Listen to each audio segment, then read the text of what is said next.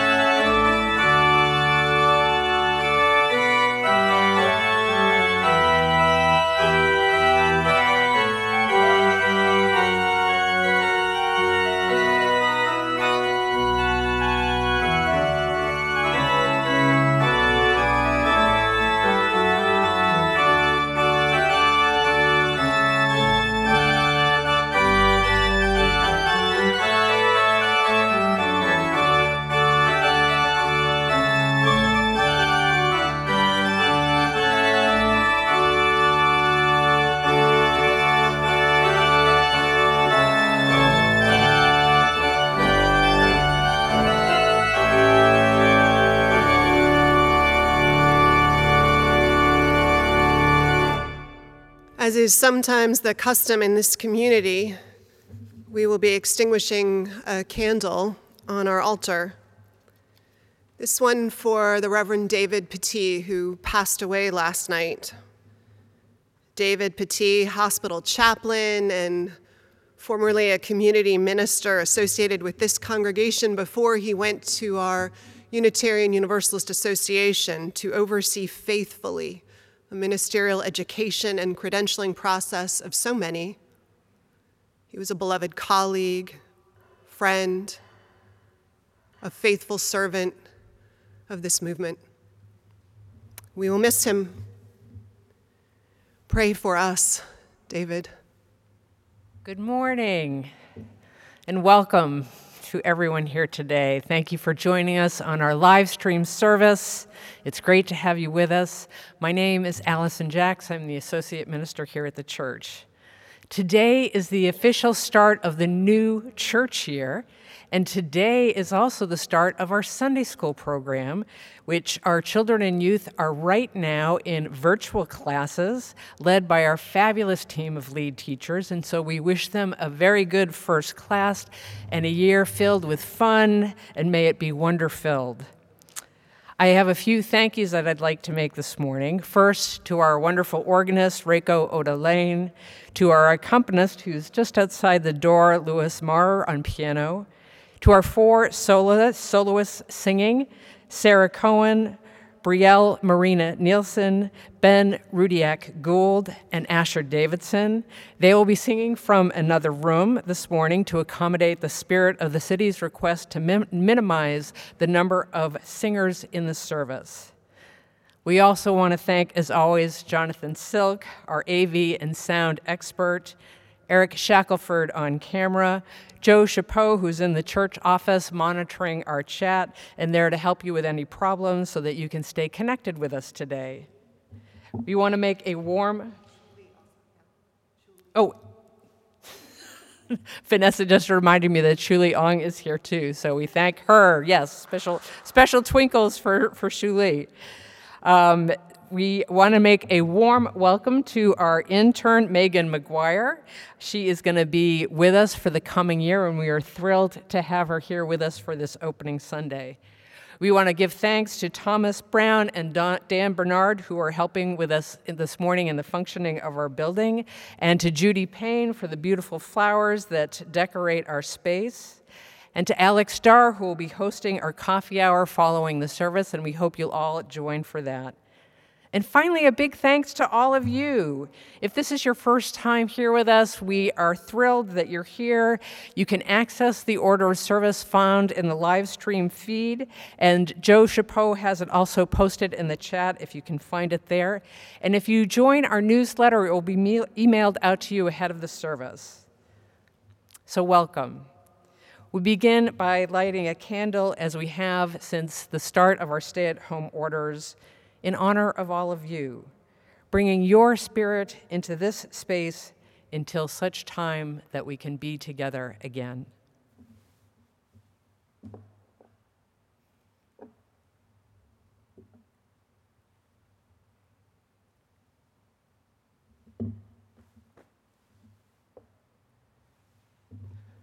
Now rise in spirit and join us in singing our opening hymn, number 346 Here We Have Gathered.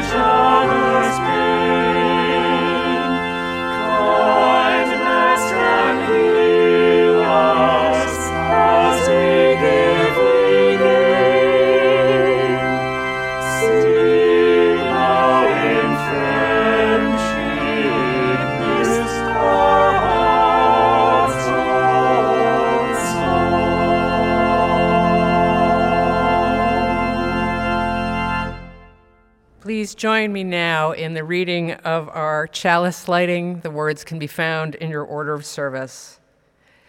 We light this chalice for the light of truth, the warmth of love, and the fire of commitment.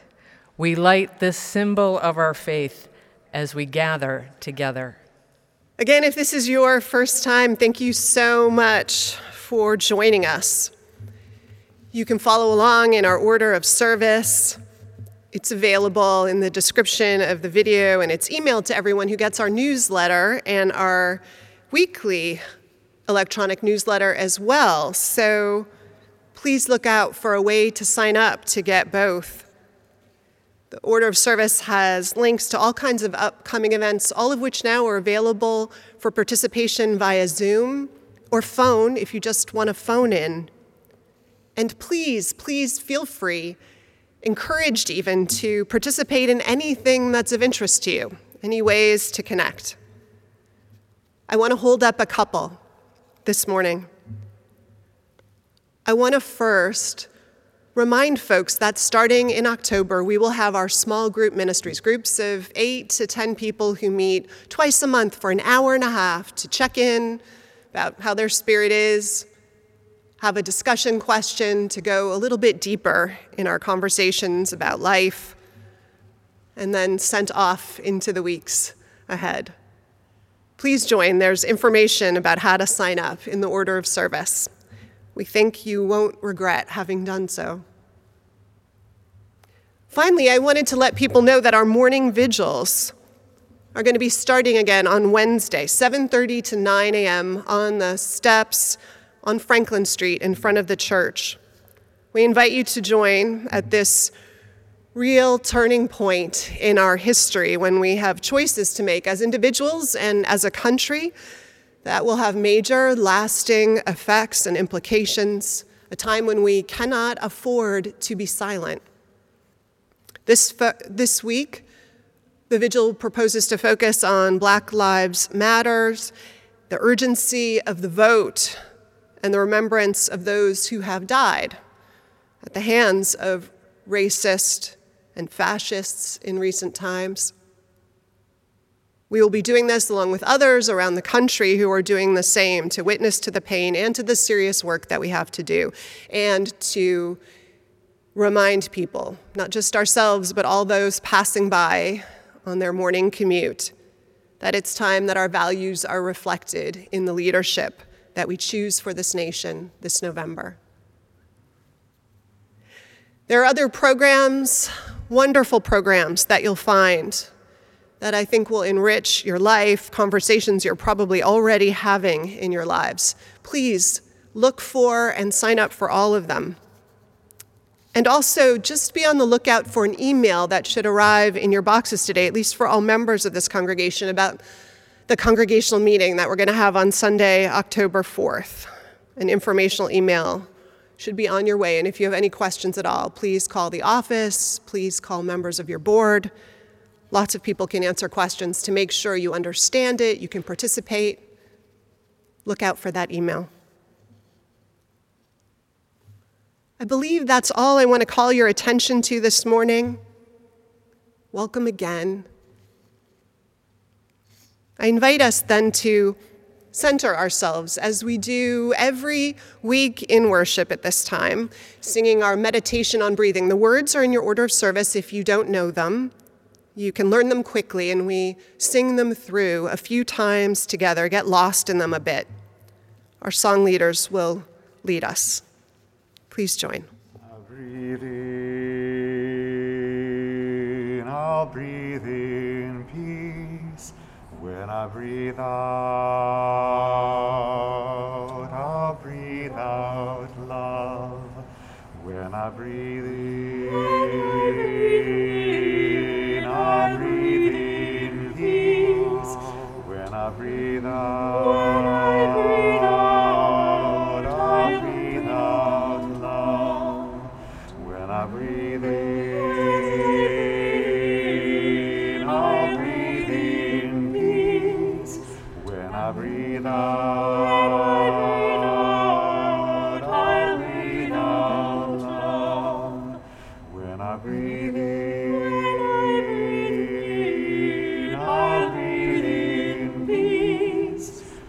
I breathe out, I breathe out loud. When I breathe in, I breathe in peace. When I breathe out, I breathe out. So join me, if you will, saying the words of our covenant and then singing together our doxology. Love is the spirit of this church, and service is its prayer. This is our great covenant to dwell together in peace, to seek the truth in freedom, and to help one another.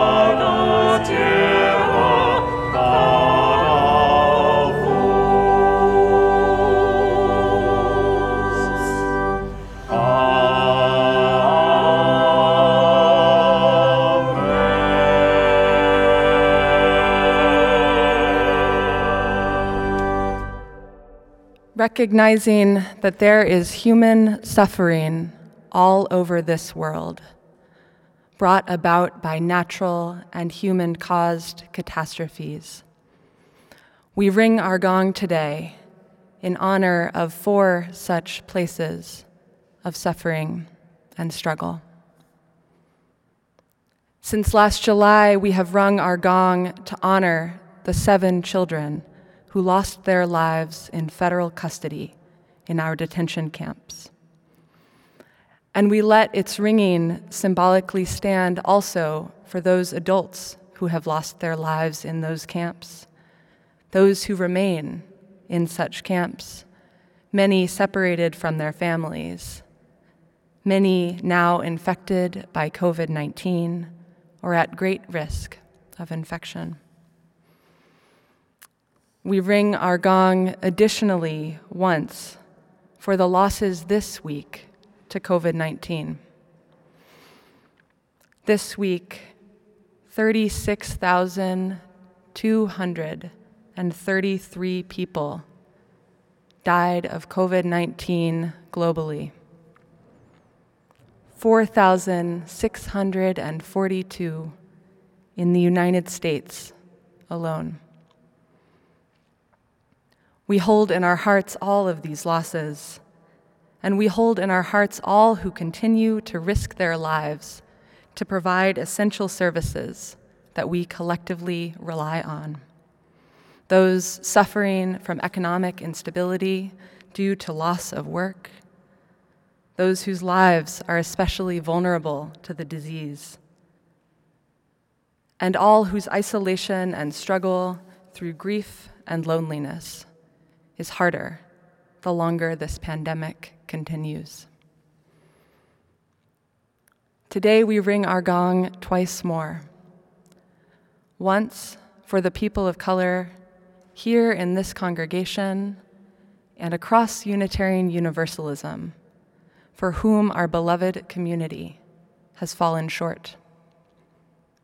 For all who have been made to feel unwelcome, for all who have been harmed by microaggressions or unwitting cultural bias, for all those who have borne the brunt of persistent institutional inequity and the sticky habits of white supremacy culture, for the too many beloveds who have left, and for those who stay, courageously and generously, despite it all. May these stories, known and unknown, invite us to do collectively better. May we together move a little closer to the radical invitation of our faith and the promise of beloved community. And we strike our gong one final time this morning for all who are impacted by the wildfires raging across California, Oregon, and Washington. Here in the Bay Area, where smoke still chokes our air and has reddened our skies, we are reminded with each breath of the devastating impact of these fires.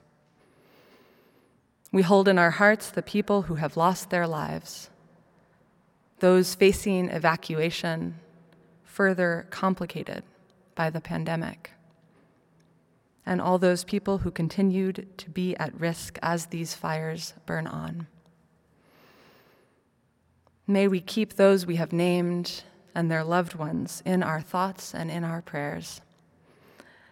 And may we ease the tide of suffering this week, howsoever we can.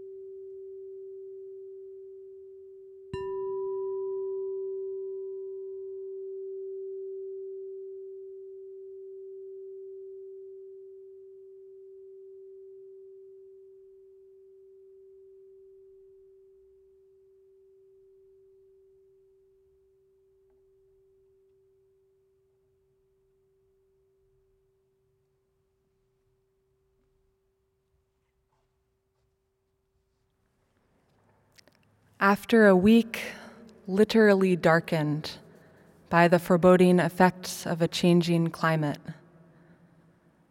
the layers of uncertainty feeling as heavy as the smoke that chokes our air. When it can feel like we have nowhere else to go. When the weight of suffering in our collective feels just too heavy to bear. May we come just a little bit more fully into this one present moment. Here, here in our bodies, each with its stories, its aches and its challenges, its innate resilience. Here in the steadiness of our breath, more plainly precious than ever here together in community, fiercely resisting disconnection. May we feel one another's presence, even separated physically as we are. May we feel the connective tissue between us, ever present still. Holding close these small gifts of the present, of this moment May we enter into deeper awareness of all that we carry with us right now. What hints of gratitude or sufficiency What hard won hope? What grief or fear? Constriction or reluctance? Each of these a teacher, each of these a sign of your aliveness, an expression of your love. Whatever it is that you hold today, may you honor it.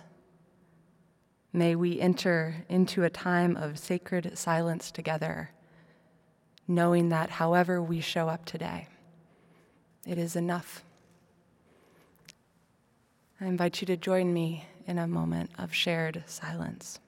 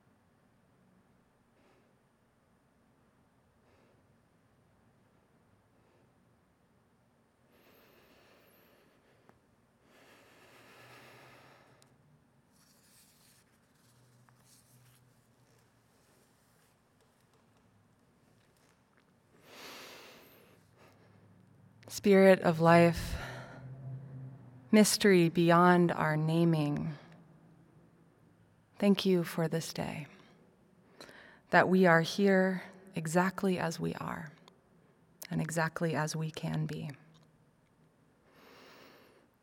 Thankful for the abundance of this community and the larger webs we are woven into. May the gifts of this moment small as they may be, be a source of grounding as we navigate the challenges facing our communities and the hurdles in our own lives. May it sustain us as we live into how we are called to be in this beautiful and hurting world. May we know that this is enough. May it be so.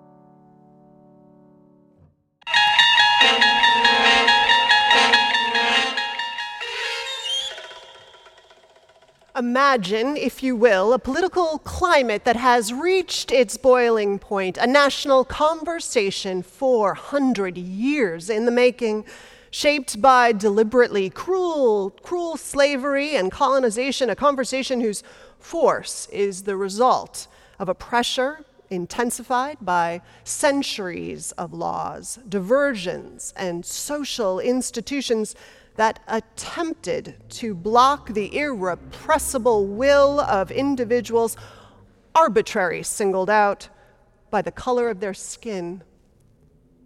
For your consideration, we present a game show populated by members of a progressive congregation.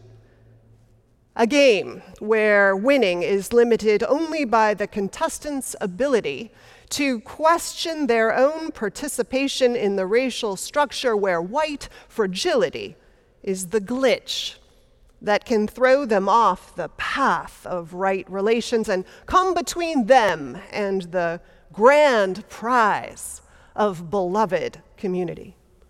A high stakes game in which one wrong answer can keep them trapped in the broken promise of the too white zone.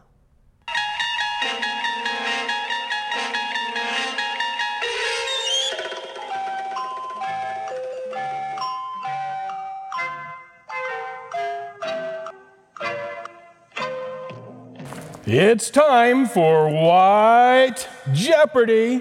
I'm your host, Alex. What the heck?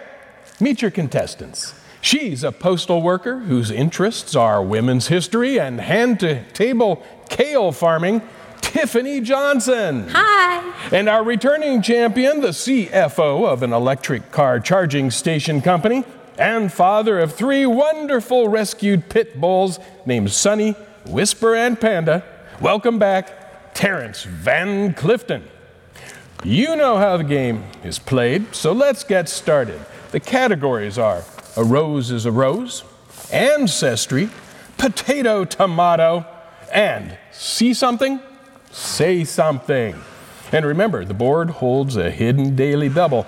Terrence, as the reigning, reigning champion, you go first.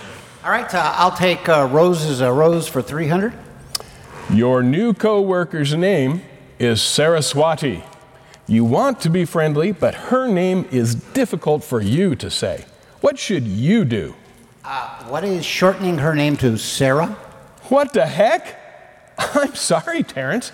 The correct answer is what is take the time to practice her name and call her Saraswati.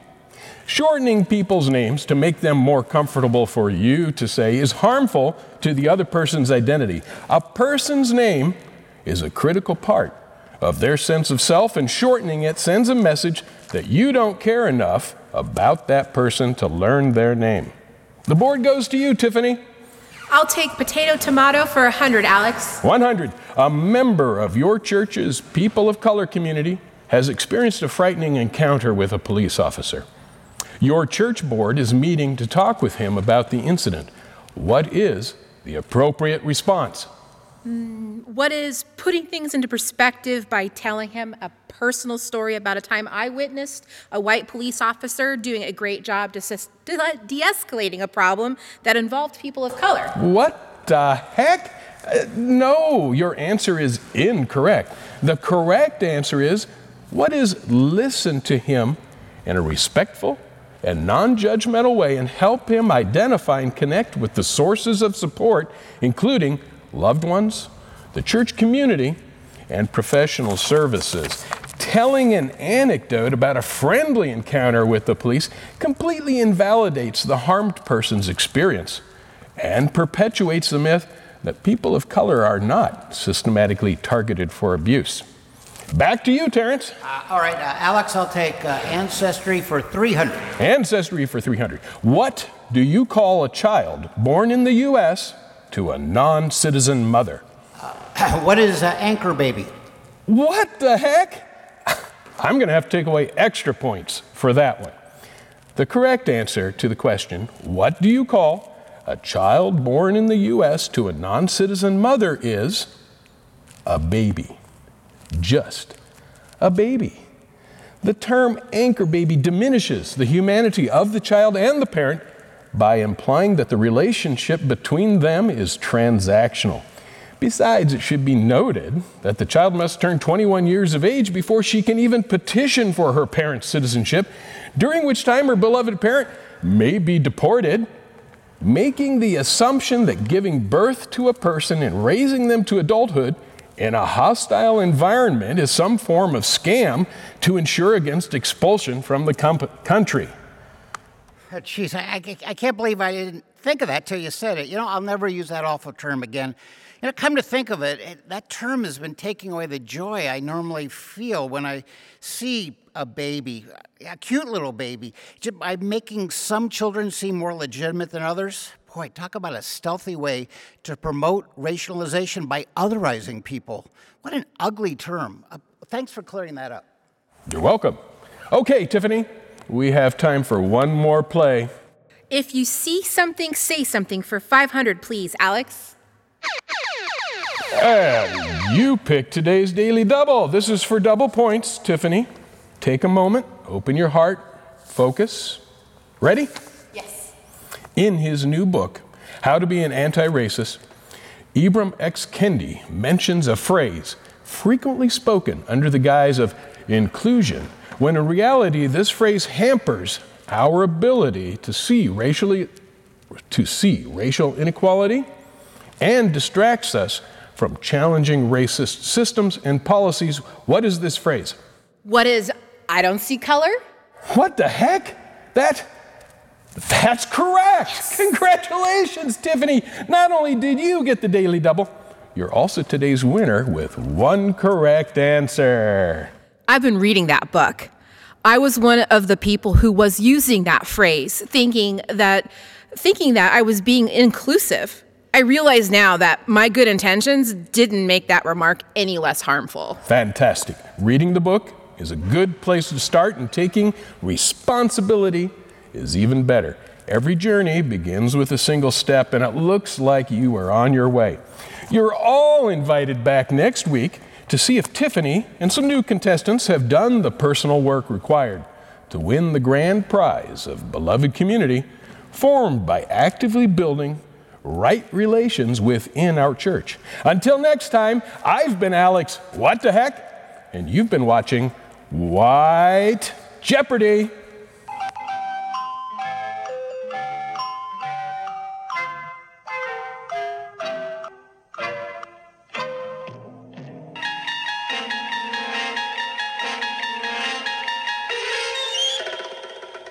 For your consideration, a world where microaggression meets macro inclusion, where mindless actions are challenged head on by conscious introspection, where harmful habits of thought are confronted with positive, active intent, where the work of dismantling racial barriers becomes a spiritual practice for each individual, and each of us becomes a real contender by asking ourselves the questions that will challenge the rules and the construct of the game we are playing, showing us the way out of the too white zone and leading us to a dazzling prize called Beloved Community.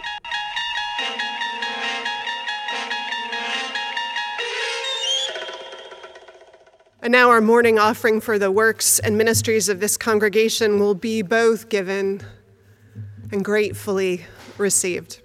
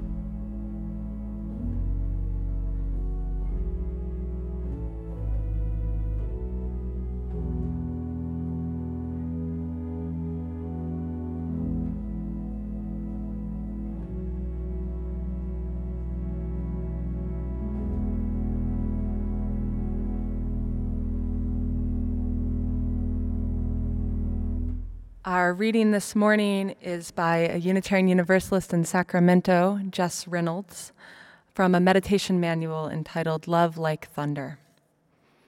It's titled When You Are Weary. Waking up is enough. Putting on shoes before you walk out on the wet leaves that plaster the driveway is enough. It is enough to love one person, one dog, one tree in a neighbor's yard, one 50 cent mug at the thrift store. You turn on the radio in the car. You let a minivan merge into your lane during rush hour. After three weeks of half darkness, you change the light bulb above your desk. It is enough to breathe, to put your face in your cold hands and tell your palms and the empty kitchen that you don't know what else to do. You open the blinds just enough to see if the mail carrier has come today. You turn your head at the sound of a musician on the street corner, their guitar slightly out of tune. You buy bananas at the supermarket and eat all but one before they turn to mush. It is enough to be here, to drink cold water from the tap to fall asleep on the couch with a cat in the crook of your knees. It is enough to be alive.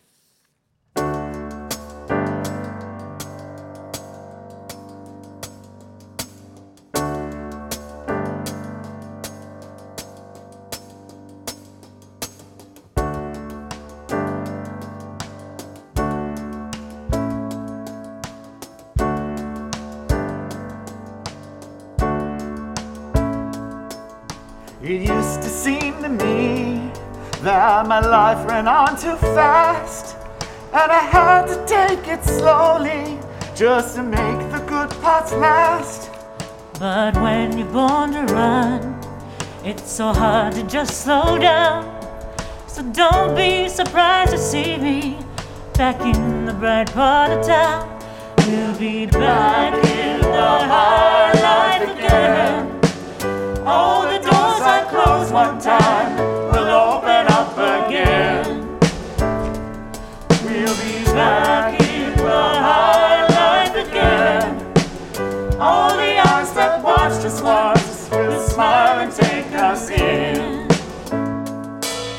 You used to be the best to make life be life to me. And I hope that you're still out there and you're like you used to be. We'll have ourselves a time and we'll dance the morning sun times coming, and we won't stop till we're done. We'll be back in the high life again. All the doors are closed one time we'll open up again. We'll be back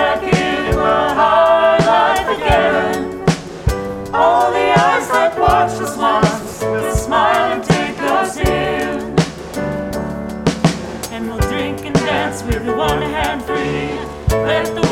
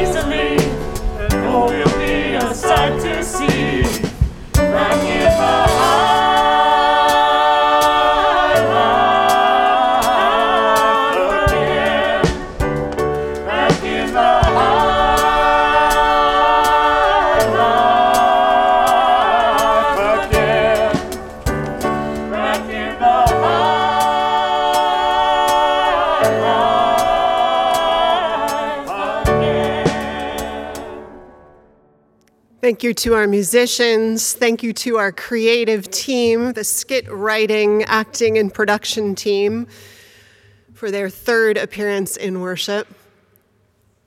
It's great to have all of us together. These are strange times, you know, when you put your mask on the pulpit. And they just seem to keep getting stranger and harder. For some reason, it occurred to me this week that it's sort of like the opposite of the song Dayenu that we sing at the Passover Seder. You know, that, that traditional song from the Haggadah where we talk about all the moments of delivery and the miracles that saved us. Each one would have been enough. These days, I feel like we have this string of scourges, of violent murders, of fires, 29 days and counting of unbreathable air, one added on top of another. It would be sufficient to challenge and to upend any life. Given all the rest that comes into a life, sometimes overwhelming.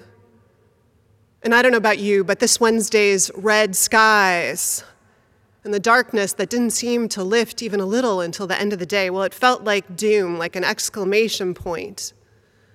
And then the fires blazed harder, more destructive in Oregon. It would have been sufficient, any one of those. So, for you and me, these days continue to be days in which our routines are upset, planning is hard, if not impossible where real natural disasters and social and cultural earthquakes shake and open up and expose existing fissures, where the ground beneath us that once we thought stood firm continues to shake and surprise us. Some of it, some of it will make us better when this is all over. All of it, all of it challenges our resilience. And to paraphrase E.B. White, it makes it hard to plan the day. And I'm an optimist.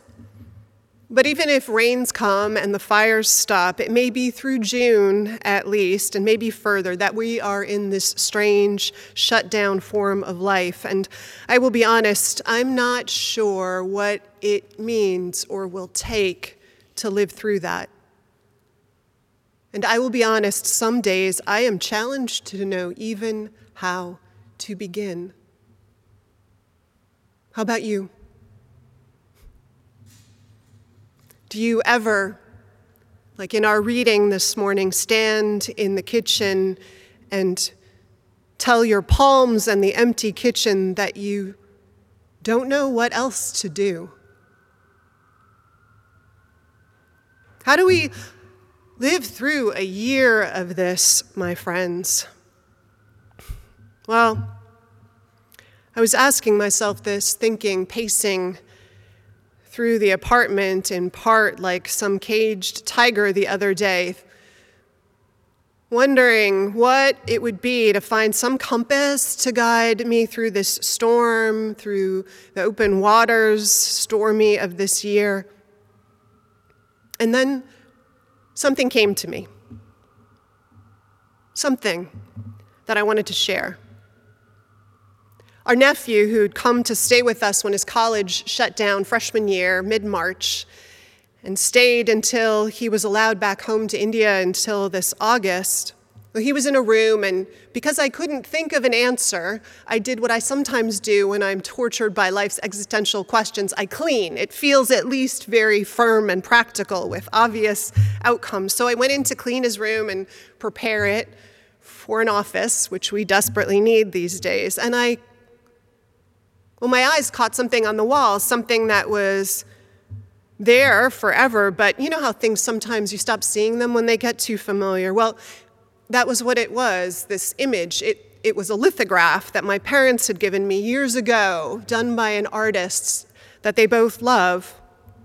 The artist is Thomas Hart Benton. born in the Midwest, known for his rounded, curving lines and his signature clouds and American themes.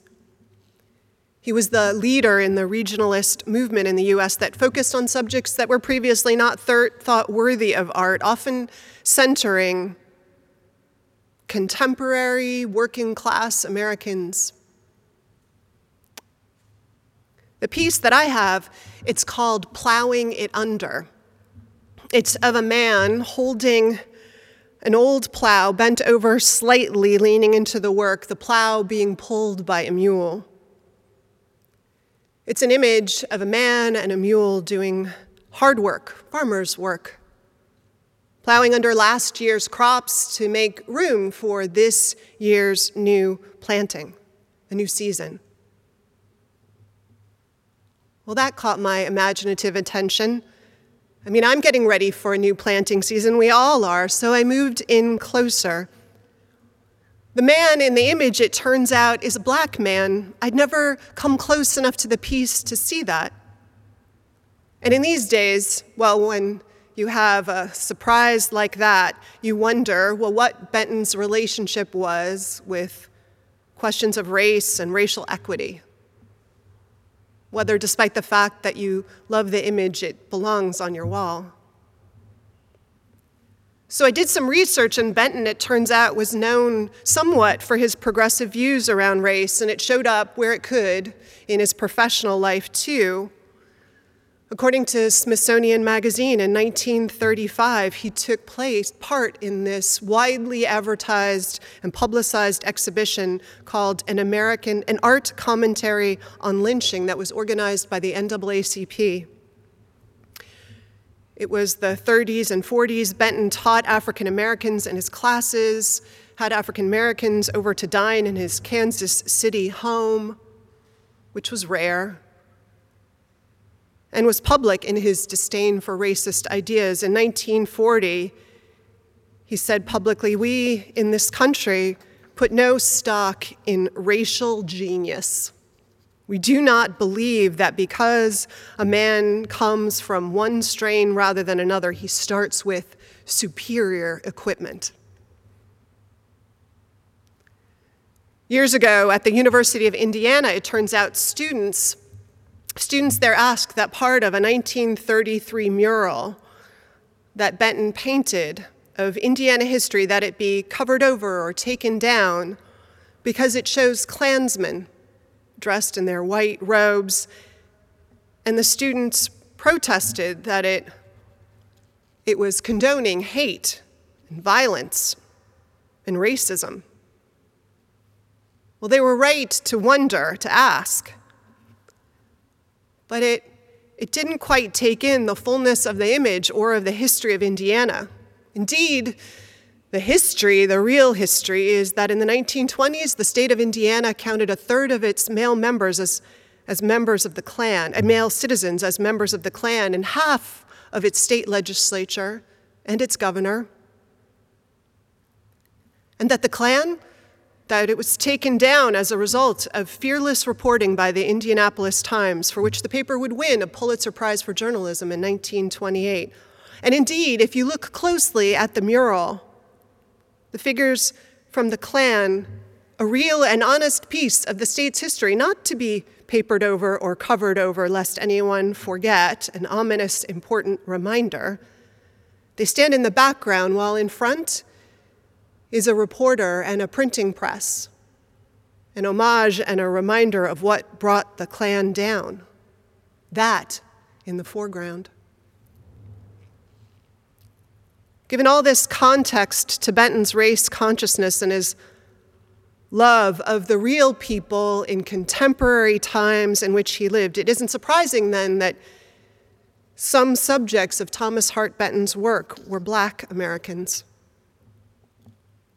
The image then just brought up so much immediately for me about the excavation that we are all intentionally doing around our United States history these days, particularly around the treatment of Black, Indigenous, and people of color. Even the image itself of the man at the plow with the mule, it's worthy of this excavation. It echoes other pieces of it. After all, not long ago, I happened to be listening to a podcast in which the speaker reminded the audience who was listening that the promise to freed slaves in America of 40 acres and a mule, that it was never honored, rescinded even that there was an intentional choice to keep freed blacks as labored workers. And meanwhile, meanwhile, one million white folks who applied for were granted claim to, yes, stolen native lands at 160 acres a pop. A million of them. Their 45 million descendants, she pointed out, right now reap the power of that accumulated wealth. Perhaps some of us are among them.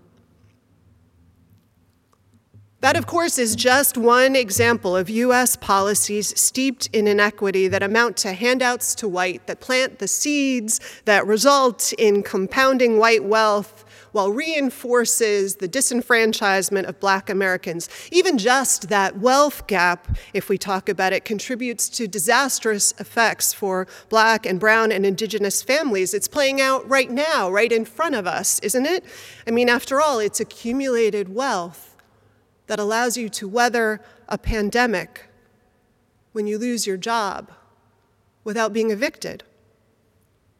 It's accumulated wealth that often helps you get a kid through college, that helps you put a down payment on a house, that allows a person to rebuild after a fire even before the insurance payments come in, if they're going to come in.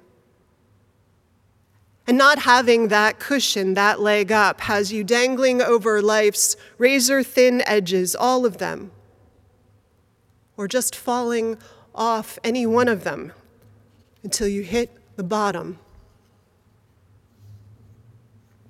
Looking at the man at the plow and thinking about all of this reminded me of one thing then about this year that I already know, and you do too, that some of the work, some of the work that will pull and push us through our time together is already right in front of us.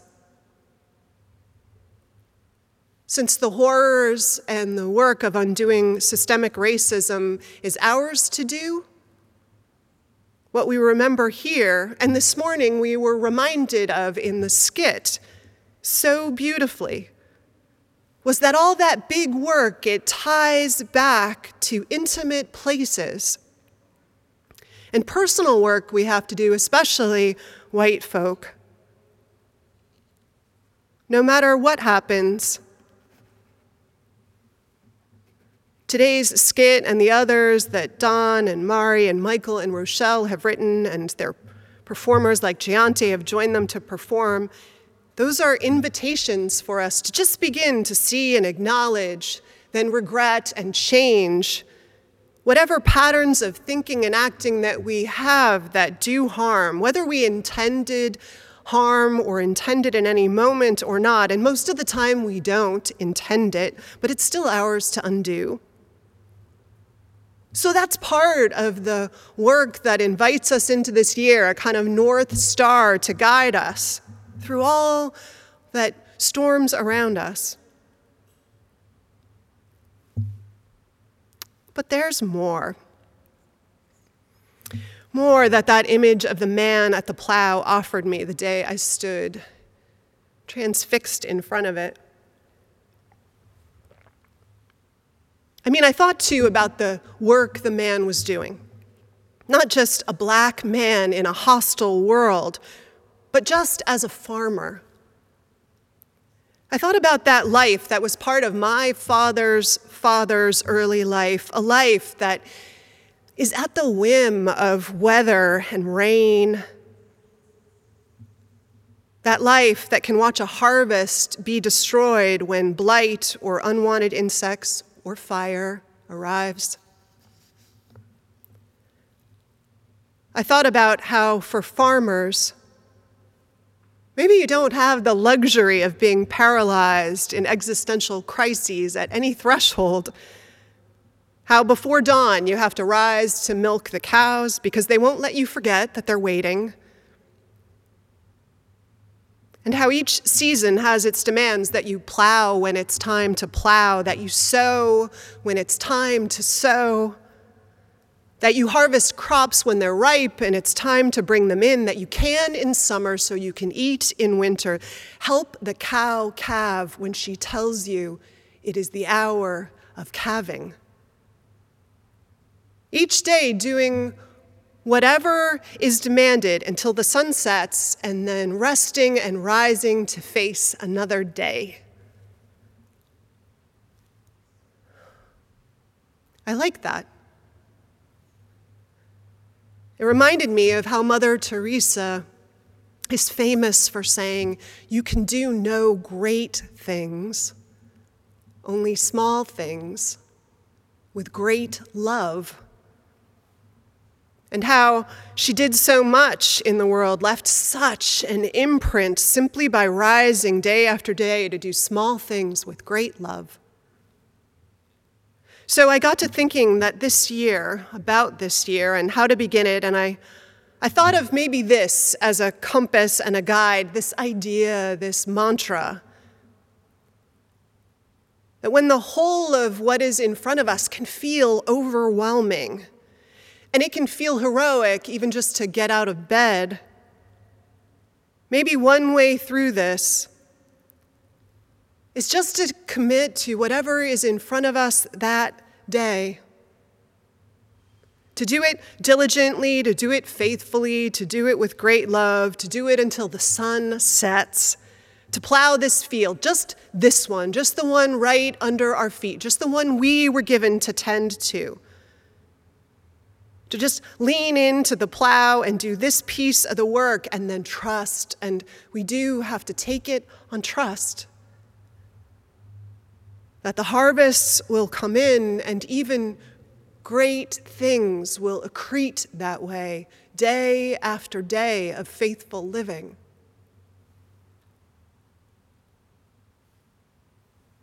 So I'm, I'm taking that mantra, that image,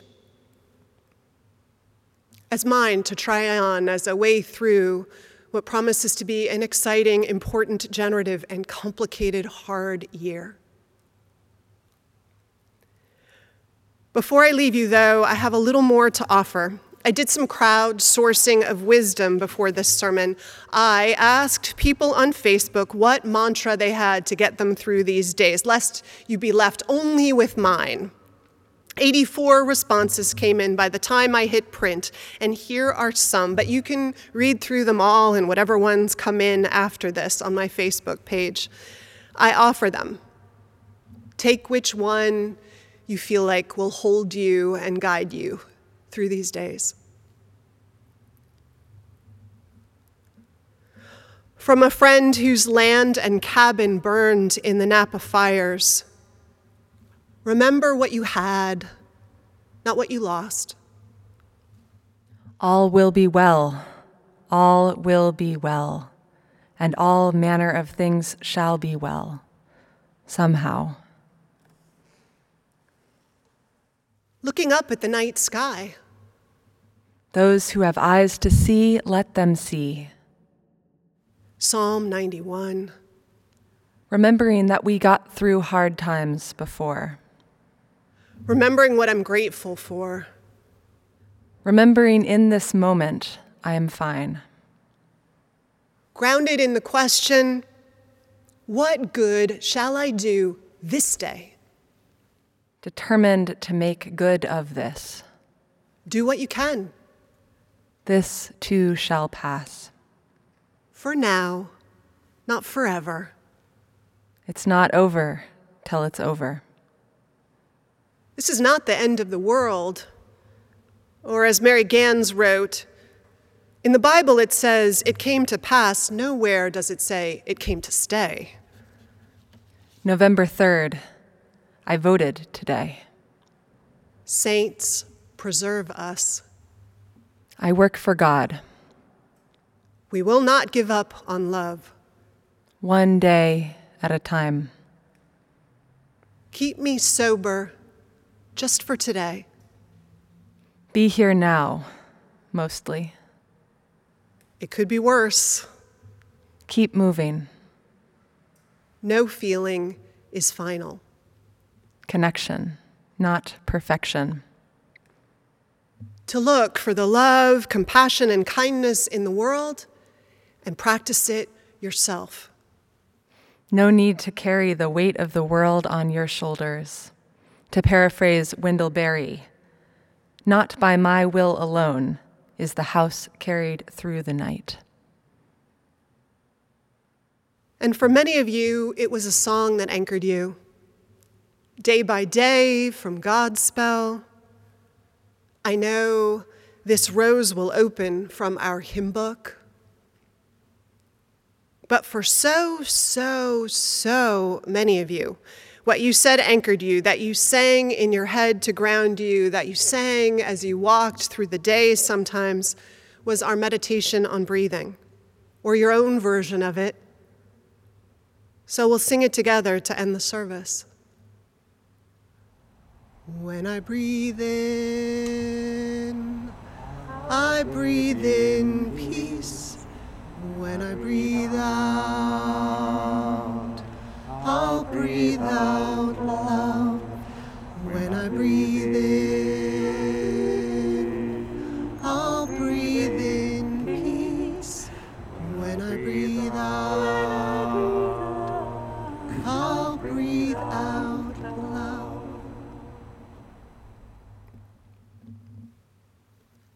Blessings. I love you. Here we go. We debated two choices as our closing hymn, and it turns out they're right next to each other in the gray hymnal. One is one more step, which seemed so appropriate. One more step, I'll take one more step. One more prayer, one more song. But right next to it was We Shall Overcome. And I needed to hear, We Shall Overcome. So let's sing it together.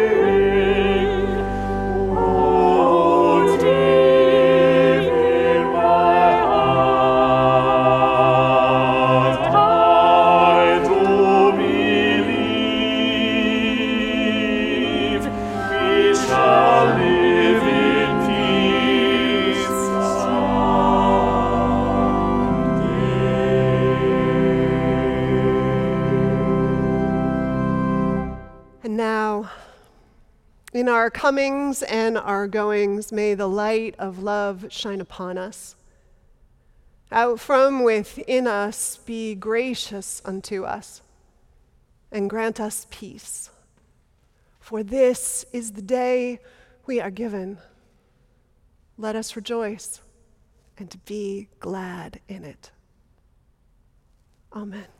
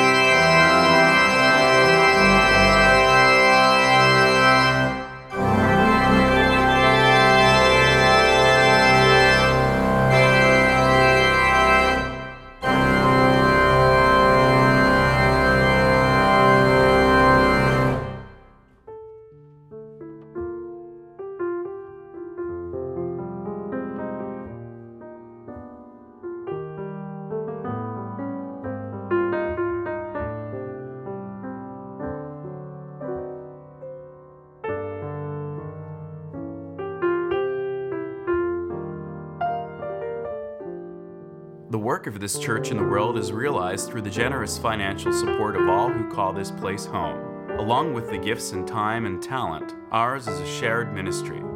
You have a role to play here. Church membership is open to all. For more information, go to uusf.org